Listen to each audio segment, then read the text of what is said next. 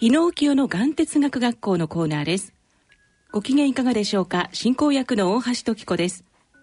ここからのこの時間は日野清の眼哲学学校と題して全国各地のがん哲学外来のがん患者の皆さん医療従事者の皆さんとともにお送りしてまいります。さあ今回今年最後の放送となります。えー、皆さんの最近の話題皆さんにとって2019年はどんな年だったのか教えていただこうと思います。では日野先生から。よろしくお願いいたします、ね、まあ、今年の3月に定年退職してね、まあ、これが一つの今年の大きなあれでしたですね。この間はみんなとクルーズに行ってね横浜港からプサン港に行って長崎港に帰って横浜に帰るクルーズをね、えー、これもあの一つの大きな思い出でしたね。えっ、ー、と船内で先生の講話とかがあったんですよね。2回ほどしますけどね。えー、反応はいかがでしたか？まあいいんじゃないの？まあ2700人乗ってるけどね、えー、やっぱがん患者も多いしねあ患者さんもやっぱりいらっしゃって、多い多いですね、うん、どんな質問が先生に飛びました？わけがわかんないねわけがわからないそれがいいね。大体僕の言ってることは大体わけがわかんないからね。曖昧なんですよ。それが大切だね。曖昧なことを曖昧に語るのが科学的だからね。みんなあの決まってないことを確信を持って語ってる人多いね。ならそういう講演会でもねあの曖昧なことを曖昧に答えるのが科学的であってね。グレーゾーンを確信を持って語るには愛しかないね。だから相手が自分のことを思ってもらってると思ったら解消するね。これが教育ですね。まあそういうことかね。はい今年はクルーズ船の中でも皆さんに愛を与えて、うん、講演を行ってこられたというお話でしたがえ今日もご観覧の皆さんたくさんお越しいただいていますがえ皆さんにとって、えー、この2019年はどんな年だったのか振り返っていただこうと思います。岩崎さん、はい、岩崎秀子と言います。えっ、ー、と私はちょっと今回の収録がちょうど1年ぶりぐらいで今年は1回もの収録の方に来てなかったのででえっ、ー、とがん哲学外来の養成講座の3回目を終わってでそのコーディネーターの資格を取れるということになってまたちょっとあのしばらく離れてたんですけどもまたちょっとずつあの参加させていただこうかなっていうふうに思っています。で他になんか えっと、養成講座の、はい、コーディネーターの資格を取られたということで、はい、年に1回、はい、あのその養成講座と市民学会というのが一緒になってましてなんであの取るためにやっぱり3年間あのかかるのでで今年でちょうど3年目ということであの先日レポートの方を出してで来年の、えーと、その市民学会の方であの認定証を先生からいただこうかなっていうふうに 考えております。はい。えーと、認定証を手にされたらその後の目標とかありますか？そうですね、あのまあ、私はあの教会の教会員なんですけれども、あの自分の教会の方でもあのがんカフェをやっていますのであの今まで以上にあのその活動の方をあの真剣に やっていこうかなっていうふうにあのいろいろな企画もありますのであのさらなるところを目指していきたいなっていうふうに思っています。はい、という節目の年になったというお話ですね。そうですね。はい。その私が行ってる教会は、えーと、板橋区の常盤台教会というところなんですけどもあの今月11月30日土曜日にあのうちの教会でも最後のカフェになりますので、えーと、13時から16時ということでカフェがありますのでぜひあの検索の方で見ていただいてあのお越しいただければなというふうに思っています。はい皆さんどうぞ、お出かけください。はい、よろしくお願いいたします。はい、ありがとうございます。はい、えー、では今日松本からいらっしゃった斉藤さんにも振り返っていただきましょうか。はい、えっ、ー、と長野県の松本市から伺いました松本がん哲学カフェ、えー、水玉カフェの斉藤と申します。よろしくお願いします。えー、今年1年は私にとっては結構大きな年になりまして出演させていただいたがん哲学会連のドキュメンタリー映画「がんと生きる言葉の処方箋が」あの、映画館とかいろんなところで上映されるようになりましてえっ、とあなんかそれぞれの人にとってこの映画があの生きる希望になったりこう大きな影響を及ぼしてるんだなっていうことを体感するのとともにあの8月に松本であの市民の方に集まっていただいてシンポジウムをしたんですけれども映画の最後に出てくる日野先生の言葉の処方箋あのほっとけ気にするなを用いて最後に皆さんで記念撮影をしたんですけれどもあのシンポジウムのテーマが、えー、病気であっても病人ではない生き方っていうテーマであのシンポジウムをやったんですけどあの写真に収められた皆さんの顔がまさにもう病人ではない前向きに生きる姿が映し出されていてあのとてもあの印象に残りました。はい、という印象深い1年になったという、はい、はい、ことですね、はい、え今日松本からありがとうございます、よろしくお願いします。さあではマイクを持ってらっしゃる森さんお願いしましょうか。はい。こんにちは。あの目白カフェの森ですあの今松本さんがあの映画のお話をされたんですけどもあのがん哲学外来が10年目にして今年のゴールデンウィークから新宿を皮切りに映画上映が始まりました。で初めはあのがん哲学外来が果たして映画にどのような形でなるのかあまりあの期待もしてなかったんですけども見事なあのドキュメンタリー映画でした。であの今私の隣にいらっしゃる東村山のカフェでもあの夏に上映されましてあの来年の1月18日にあの豊島区に新しく新築の施設ハレザ池袋っていうのができるんですけどもその500人入る区民センターであの豊島区の3つのカフェ目白巣鴨池袋スベンソンを中心にあの目白カフェ主催で映画上映をします。でこの映画ブームはもうあのずっと続いていましてこれからも日本のみならずきっとあの世界とかにも広がっていくんだろうなと思っております。であの1月18日はもちろんあの当日券も用意して皆様のお越しをお待ちしていますのでぜひ応援してください。ありがとうございます、はい、田口です、はい、田口恵子です、今年振り返ってですかね、そうですね。あの一番はあの、まあ、個人的なことなんですけれども母が10月の15日にあの、まあ、召されたというかあの例えばこう振り返った時に去年の今頃はこうとっても普通に、まあ、元気だったんですけれどもやはり、まあ、たまたままあ膵臓がんということが分かって、まあ、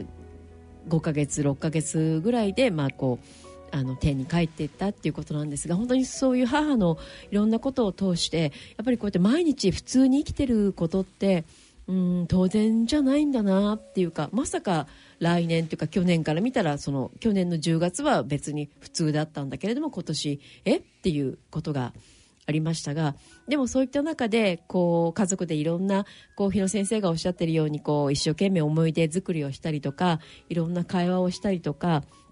なんかそういうことでこうぐちゃぐちゃしてるんではなくてなんかこうすっとこう綺麗な思い出をたくさん作ってなんかこう私も穏やかでいられますし、うん、母もきっと穏やかで天国でいられてるんじゃないかなっていうことでなんか今年はいろんなことを考えた1年でした。東村山のがん哲学会来メディカルカフェをしてます大家です。お願いします。あの私も今年1年振り返って本当にあっという間だったんですけどあの私はカフェを始めて丸5年を迎えることができてあの先ほどあの皆さんもいろいろお話してくださったんですけどこの映画をドキュメンタリー映画の言葉の処方箋をその5周年であの上映しまして本当にあの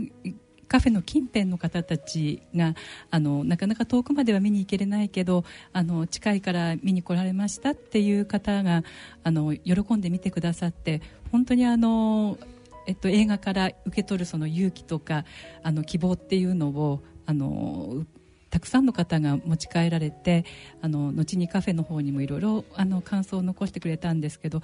あの対話人との対話っていうのも大きいと思うんですけど映画から受け取る取るその対話っていうのもとても大きいなっていうことを感じ取って映画をかけられたことがとても大きなあの出来事だったなっていうふうに思いました。それには本当に良き先生との出会い良き友との出会い良き読書のとの出会いっていうのがあってこの5年を迎えたんだなと思うととてもあの 心がこう温まってあのいいひとときを過ごしました、感謝です。何かちゃんと形に残ったというか記録に残ったというのはで後々皆さんにも見ていただけるものになった。あそうですね。本当にこの映画は大きいなっていうふうに思いました、はい、はい、皆さんにこの1年を振り返っていただきましてありがとうございます、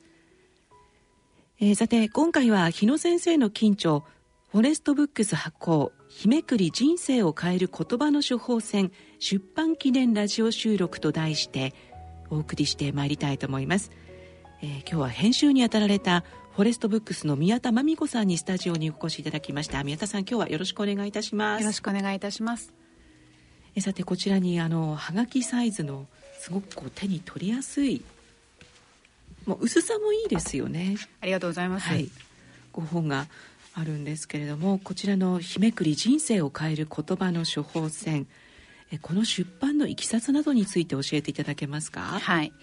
あの先ほどから皆さんがあのおっしゃってたようにあの今年は映画が先生のドキュメンタリー映画がありましてあの私もその前にですねあの弊社から命の言葉社というあの出版社なんですけれども「種をまく人になりなさい」という本をあの出させていただきまして先生のご本ですね出させていただきました関係でその映画ももちろんあの拝見いたしましてその中で、まあ、皆さんが本当に先生のあの言葉の処方箋を心に掲げながらあの本当に力強く生きてらっしゃるのを見ましてこれをこういつも目に見えるところに飾れるようにあの日めくりにしたらどうかというあのアイデアが生まれましてで先生のところに行きまして「先生日めくり作りたいんですけれども」って言いましたら「いいね」ってこういつものようなこの先生の口調でですねあのおっしゃってで飾れるタイプと持ち歩けるタイプとどちらがいいですかって言いましたらどちらもいいね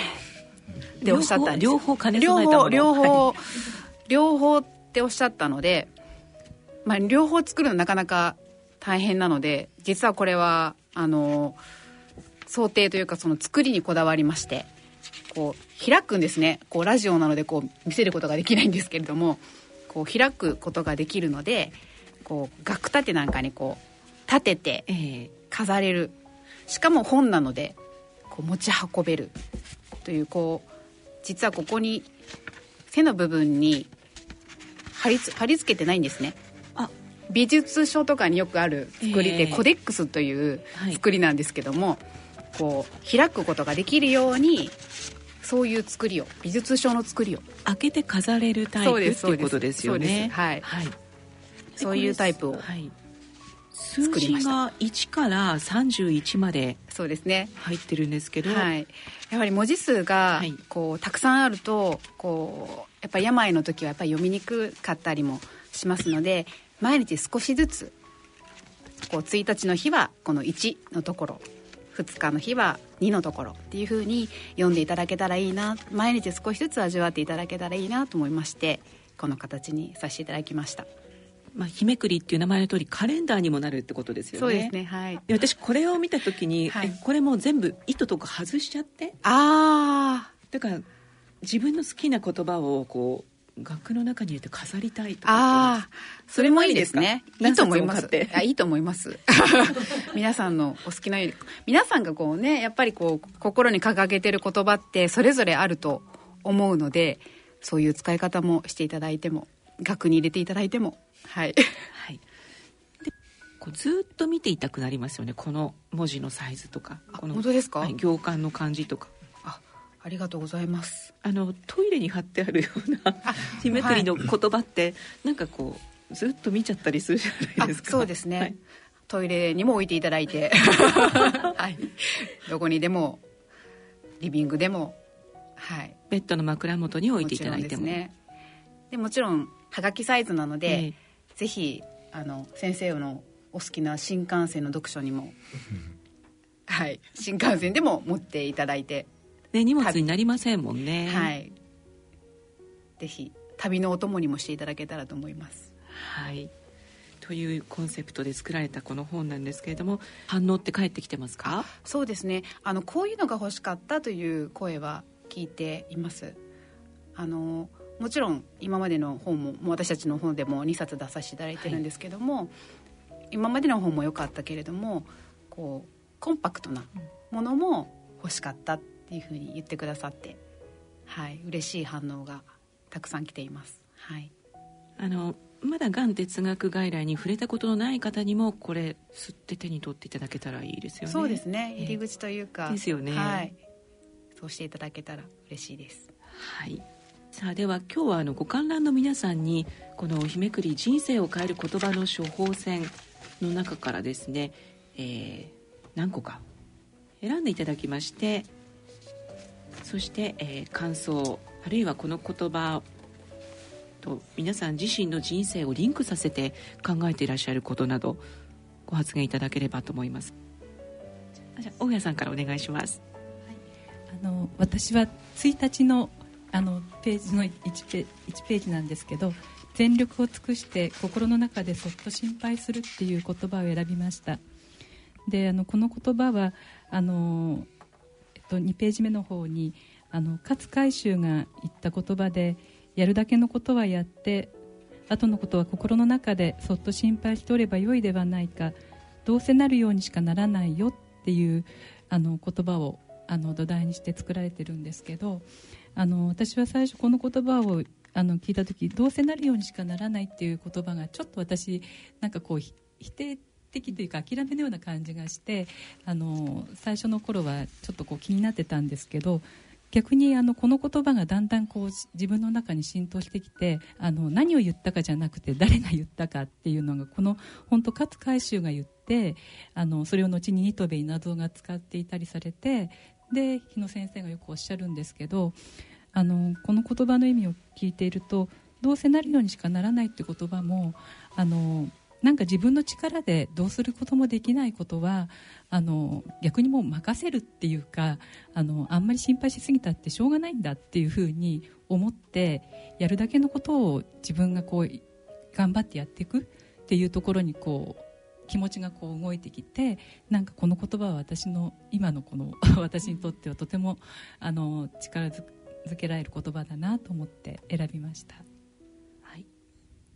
日野先生解説お願いします。いや解説はないけどね。まああのまあさっき勝回収ね、えー、だから自分でコントロールできることは全力を尽くすけどもね自分でコントロールできないことはただ受け止める。ただ問題はねその見極める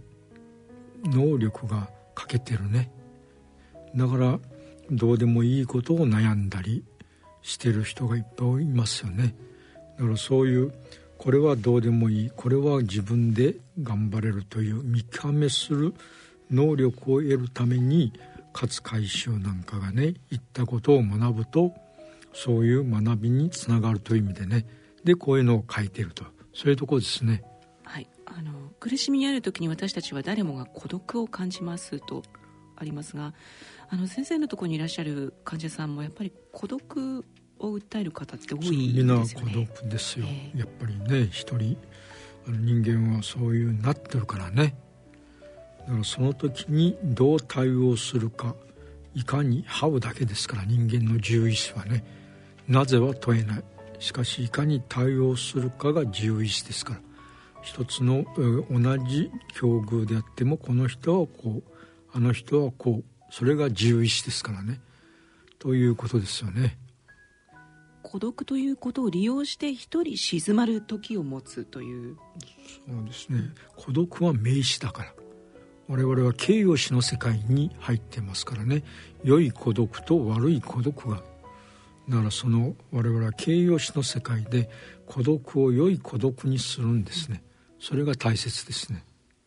はい。えその良い孤独と悪い孤独っておっしゃいましたがそのロンリネス寂しい孤独とえソリテュード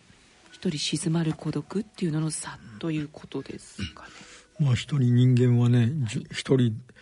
静かに部屋に閉じこもって深刻に考える習慣をつけないとね。これが一人静まる。で孤独であっても寂しい寂しいとかね。人と比較競争している孤独はダメだね。だから自分で静かに一人部屋に閉じこもって深刻に考える孤独は人間として大切ですね。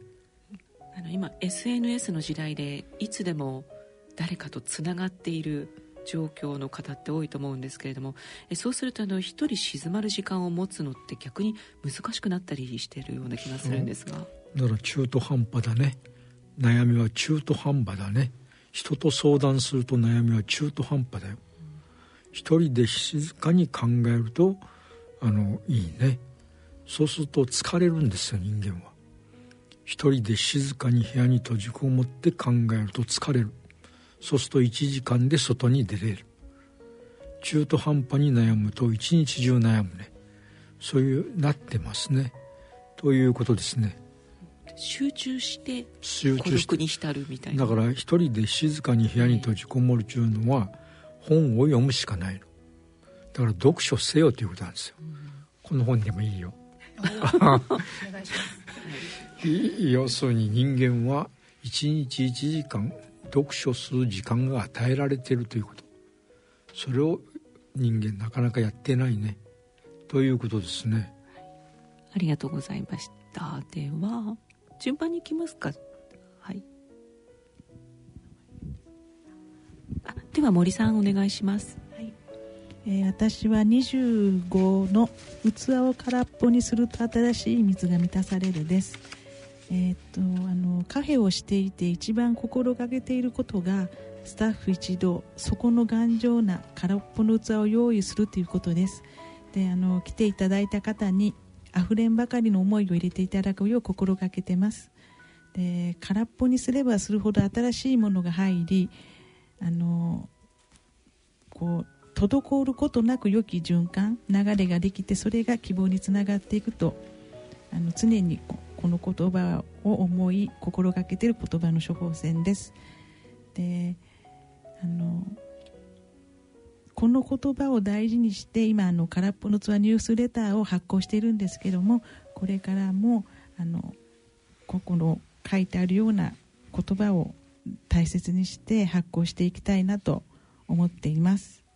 空っぽの器ニュースレターであの名古屋の彦田さんと、ええ、はい、はい、やっております。はいもうすでにあの何便も届いていると思うんですけれども、えーと、日野先生こちらの方また解説をお願いいたします、まあ、さっき言われたけど空っぽの器というのは、はい、みんな自分で水を入れて用意してる人が多いですからね。そうすると水が濁る。しかし空っぽの器にして底が抜けないだったらいつか誰かが水を入れてくれる。で人間の人生は器を大きくするだけですからね。最初は小さな器であっても人生いろいろと学ぶことによって器が徐々に大きくなる。そうすると人の出会いも多くなるしね。水を入れてくれる人も多くなる。ということですね。なんとなくあの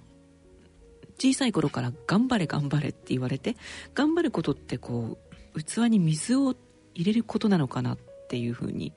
解釈してることが多いような気がするんですけれども、うん、まあ頑張れ頑張れでもね、はい、それは頑張るのは当然だけどね言い方だね。誰が言ったか頑張れと言ってもこの人が言ったら嫌なのにこの人が言われたら心が慰められるというのが人間ですね。だから言った言葉が悪いんじゃないですよ。誰が言ったかですね。こういうのが大切ですねさあでは田口さんにも一つ選んでいただきましょう。9の人生茨の道されど宴会。あの人生茨の道って例えば、まあ、がんの患者さんだけではなくていろんな病気で悩んでたりとか例えば仕事のことであったりとか病気のことであったりとか人生のことであったりとか、まあ、いろんなこう茨の道をまあ、少なからず私たち人間なので歩んでるとは思うんだけれどもそういうところにこうどっぷり詰まるんじゃなくあのこうどっぷりこう浸かるんではなくてなんかふっとこう俯瞰してそういうこう苦しいんだけれどもなんかこうそういうことをこう笑い飛ばすというかうんなんとかなるさっていうか私は大丈夫宴会だよねってこうなんかこう自分にこう言えるというかそういうこうこの言葉をこう見るとなんかそういうこう強さがうん自分の中にこう湧いてくるというか人生茨の道なんだけど宴会だよねってこういうことによって元気が湧いてくるというか。なので私はこれがとても好きです、えっと、今年お母さんを亡くされたとおっしゃってましたが、はいええ、その時にもこの言葉は思い出されました、ね、私あの人生茨の道されど宴会っていうのともう一つはあの八方塞がりでも天は開いてるっていう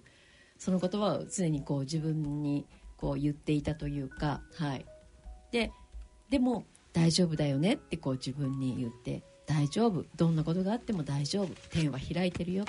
宴会だよねってこう言ってました。はい、はい、日野先生この言葉はあのもう登場してからだいぶ長い 言葉だと思うんですが。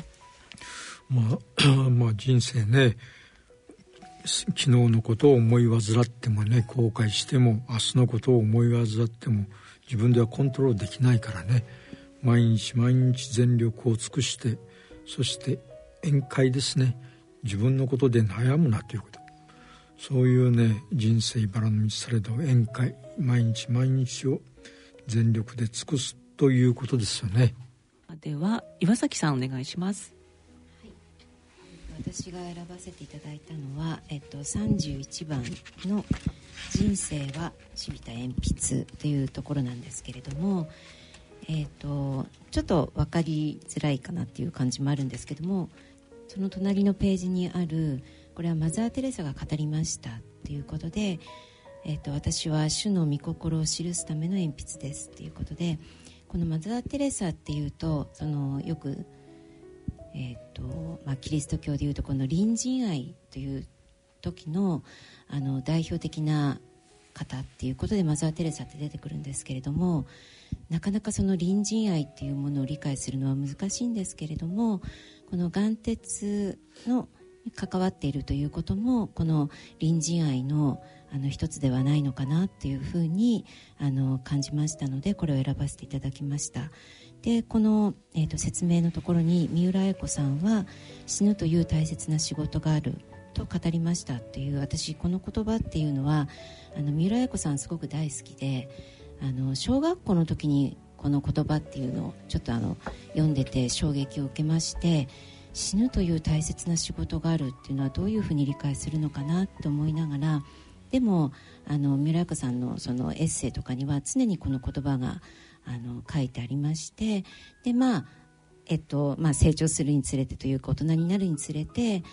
あの、まあ、だいあのいろいろ人生をその重ねていくことで死ぬという大切な仕事があるということも、まあ、自分なりにあの解釈をしそしてあの、まあ、先生と出会ってからはあのことこの言葉をまた聞くことになってああそうなんだなっていうふうにあの思えるようになってきました。はい以上ですこの「人生はちびた鉛筆」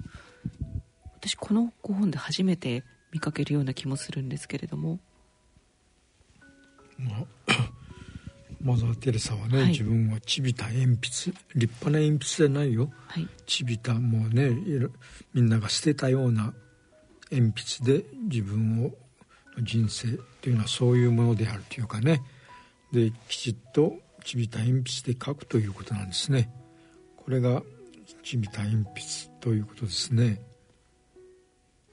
その立派だったり長さがある鉛筆に限らずにそう？はい。ちびた鉛筆でも何を書くのかという。みんなね人間は看板かじりだからね。看板で偉いと思ってるからね。鉛筆でも立派な鉛筆だったら偉そうにみんなにね言えるけどもちびた鉛筆だったらあんまり人にも言えないじゃない。でもそのちびた鉛筆で自分の人生を歩むというのがこれがあのマザー・テレサなんかのねやっぱり考えじゃないですかね。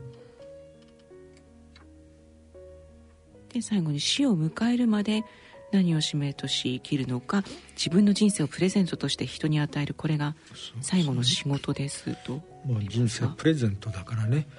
自分はプレゼントだから人にプレゼントをあげるということでね。だから自分のことで悩むなということですね存在自体に価値があるからプレゼントであると。与えられたということですよね。もうその亡くなるその瞬間まで誰かに何か与えられることがあるというこそれはとですよね。末期のねがん患者でもベッドに寝ている人でも人を慰めますよ。不良息子なんか簡単に慰められるね。だから自分よりも困った人がにもかかわらず一生懸命やっている姿に人間は感動を覚えますからね。もうそういうことですよね。実際そういうシーンをご覧になったりそのお話をされに来る方々でそういうことをお話しされた方とかいらっしゃるんですうんいかますよ。何人もいるね。うん。斉藤さんお願いします。私は24日の「沈黙もわからないも愛」えー、日野先生最初の挨拶の方でお話しされてたのと同じなんですがえっ、と水玉カフェ松本の水玉カフェは2017年7月から、あのー月に1回開催しているんですけれども実際自分ががんを経験していてもやっぱり目の前の人のあの全部を理解することはできなくてなのに何か返さなきゃいけないと思う時期もあってその時に自分私の中の本心は分からないだったんですけどあのそれを分からないけれども共にあのあそのその目の前にいる方のストーリーを丁寧に聞こうって思えたのはこの沈黙も分からないも愛だからっていうのをあの先生が書いてくれたりあの日野先生もきっと面談の中でもう聞くのが精一杯のあの状況の方もいらっしゃるんだと思うんですけどその時の先生の後ろ姿見てたわけじゃないですけれどもなんかそういうのを感じさせていただいて私もこれから自分のがん経験しかないしいろんな方のがん経験を聞かせていただいてるけれども目の前にいる方の全てをわら分かることはできないけれどあの丁寧に聞いていきたい。そんな風にあの思わせていただいた言葉でした。えっと松本のカフェではどれぐらいの方を面談されてきたんですか？面談というよりはメディカルカフェで、はい。えー、と10人から15人ぐらいの方があの集まるんですけれどもあのご家族でご家族が闘病されててなかなか難しい状況の方もいらっしゃったりとか再発が何度も起こってきてあの大変な状況の方とかもいらっしゃる中で本当にあの聞くことしかできないなって感じることがよくあってその時にあのうんそれでも私に何かできることがあるのかなっていうのをあの静かに考える時にあの必要な言葉でした。はい。日野先生は面談される時に今斉藤さんがおっしゃったように、ま皆さんのお話をこの愛を持って聞いてらっしゃるわけですよね。まああの 分かんないこともね多いから、まああの1時間ぐらいいつもお茶を飲みながらねフェイスとフェイスで話すけどもそれは何を言っていいか分かんないことも多いからね、まあ、その時には下を向いてお茶を飲むとね相手がまた話されるからね。そうすると大体またこんなこちさんも話せるようにね。だから我々は何の解決もしてないよ解消だね。悩みはあっても悩みを問わなくなるのが解消。だから解決と解消の違いですね。だから解消するためには誰が言ったか。これ書いてあるでしょ。柳原忠夫もね内村勘三がわからないと言ったから慰められたのはあの他の人間がわからないと言ったら慰められないよ。内村勘三という人物が言ったからあの先生もわからないならと言って解消したね。だからそれがやっぱり大切ですね。だから本物の人間っていうのはそういうことができる人物だね。というだから皆さんも人生の開口の三大法則は良い人物に出会うことですね。その良い人物に出会ってわからないと言われたことでさえ真剣に答えてくれたんだって思えるような。その人がわからないと言ったら、これでよしと思う。これが大切だね。あの人がわからないと言ってじゃあまた誰かに聞きに行こうかと言ってではセカンドオピニオンショッピングだね。この人がわからないと言ったら分かりましたと言ってもうその悩みが優先順位が下がる。これがやっぱり大切ですね。あでは自己紹介からお願いします。日本対がん協会の中村聡と申します。今日野先生のことを来年になるんですけども「あえら」という雑誌で、えー現代の肖像という人物ルポの欄があってそこで載せるために取材をさせていただいてます、えー、今日はその一環として、まあ、収録っていうからもうちょっとすごい厳しい感じかなと思ってきたらあのカフェみたいな感じなんでほっとしております。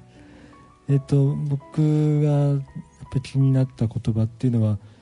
あの先ほどどなたかおっしゃいましたけど八方塞がりでも天は開いてるという言葉なんですね。なんでかというと私あのこの少し前数年前までですねあの秋田県を中心に、まあ、主に東北からまあ全国にもあの広がってるんですがあの自殺の相談を受けている方の取材をずっとしてて、まあ、ちょっと本にまとめて今新潮文庫に入ってるんですけどもあの多分もうすぐ絶版になると思います。まあそれはさておきその方佐藤久夫さんっていう方で日野先生よりちょっと上で、えー、今70代半ばぐらいなんですがその方がよく相談者に言ってたのが八方塞がりでも上と下が空いてるべってあの秋田弁で言っててしかし八方だったら上と下も塞がるのかどうかななんてくだらないことを考えながら聞いてたんですけどそのいう話をすると相談を受けてる人がですね顔がこう本当にまさに日野先生がいつもカフェで体験されてるのと同じだと思うんですけど柔らかくなるんですよね。で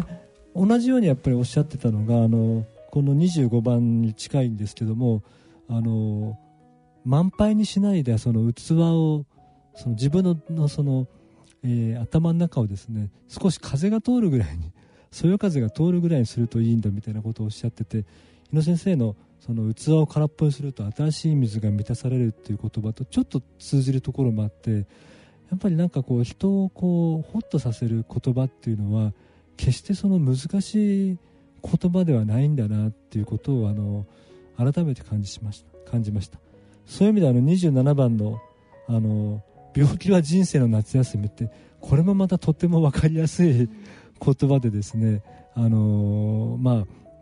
多くのその、まあ、この場合病気って本当にがんだけじゃなくて広い意味の自分の苦境とかまで含めてだと思うんですがあの多くの人に分かりやすく届く言葉なんじゃないかななんて思いました、えー、以上です。はいたくさん挙げていただきましてありがとうございます。すいません無茶ぶりしてしまいましたが日野先生解説をお願いします。まあねさっき言われた、まあ、八方塞がりでも天が開いてるとかね病気は人生の夏休みというのはね病気になってからできることがあるということだね。夏休みだからある期間があるでしょ。春休みは短いね。冬休みも短いね。夏休み中のは大体30とか40日ぐらいあるでしょ。そうすると何かがやれるね。だから病気もなったことによって普通ではできないことが与えられるということですね。これが病気も人生の夏休みとそういうことですかね、はい。うん。まあ、普段の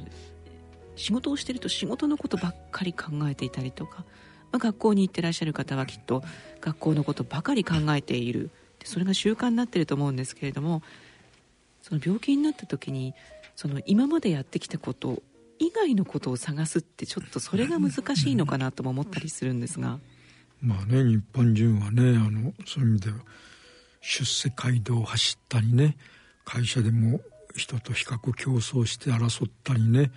いろんなことをしているからね何か自分が病気になった時にちょっとあの外に置かれるとかねあの出世街道を外れたとかねまあいろんな悩みが多いね。だから人間っていうのはその衣食住のための仕事とね自分の生きがいを求めるダブルメイジャーでないとねそういうことをやっぱり考えるのが健康な時から考える習慣をつけておくといいですよね。でさらにその病気になった時に他の人のためになることができるっていう、うん、これは目から鱗な感じがするんですが、うん、だからそういうね、はい、今まではいろんな自分のことで一生懸命忙しくと時間もね使えなかったのに暇になるとねあのもう手帳なんか白紙になるからねその時に何をやるかこれが人間の分かれ道ですね。雨は誰にも降るけども傘を差すかレンコートを着るか家の中に入るかが獣医師だから。だからそれをどちらを自分は選ぶかということが人間勇ましき高尚なる生涯でねという感じですかね、はい、さあではもう一方じゃあ 宮田さんにも選んでいただきます？選んでないの？いや。私は選んでこれ31個選んで。その中でもあの一番気に入ってらっしゃる言葉をじゃあ宮田さんお願いします。はい。私は11日の涙とともに種をまく人は人生の意味を知るっていうあの言葉です。あの私もあの私もというかあの自分が21歳の時に母をがんで送手に送ってるんですけれどもやっぱりそのあれですよね。その涙をに意味があるのかないのかっていうのはあのすごく問うていた。なんで母はあの時っていうふうにやっぱり考えてしまうんですけれども、まあ、そのことがきっかけで私はこの母の姿をこうあの、まあ、父が本にしてあのそれを出版したことによって私はこの業界に入ってるんですけれども言葉を伝えるというあの使命というかあのそういうあの使命を与えられてあのこういうふうに今の人生を歩んでいるんですけれどもやはり私たちの人生多分おっしゃ皆さんおっしゃったように涙あの病だけじゃなくがんだけじゃなく涙を流す時が本当にあると思うんですけれどもその時に種をまくものでありたいしあの人生の意味をそこに見出したいなというふうに思っているので自分の何て言うんですかねこれから生きていく上でのあの支えとなる言葉としてこれはぜひ入れたいなと思って入れました。はい。まさにその苦悩するから物語が生まれるっていう、うん、宮田さんのその後のストーリーが生まれてるわけですもんね。そうなんですよね、うん、なんかそういう今までの人生をこうこの先生の言葉によってなんていうかな認めてもらえたというかあのそういうちょっとあの嬉しい気持ちがあったのではい選んだんです。先生。まあねあの苦悩は忍耐を生むからね、うん、えー、忍耐を生むとその人の連達っていうかね。そして希望が生まれるね。だから本当の希望というのは苦悩から生まれるということですよね。だから人間は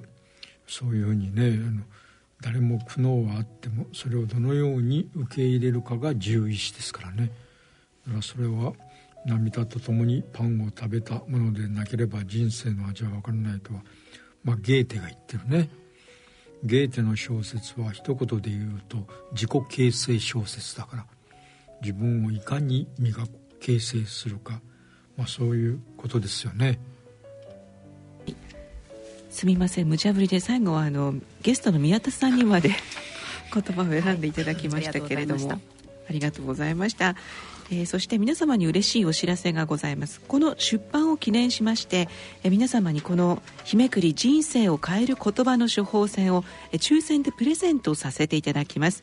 応募の詳細は番組ホームページにある応募専用欄からご応募ください。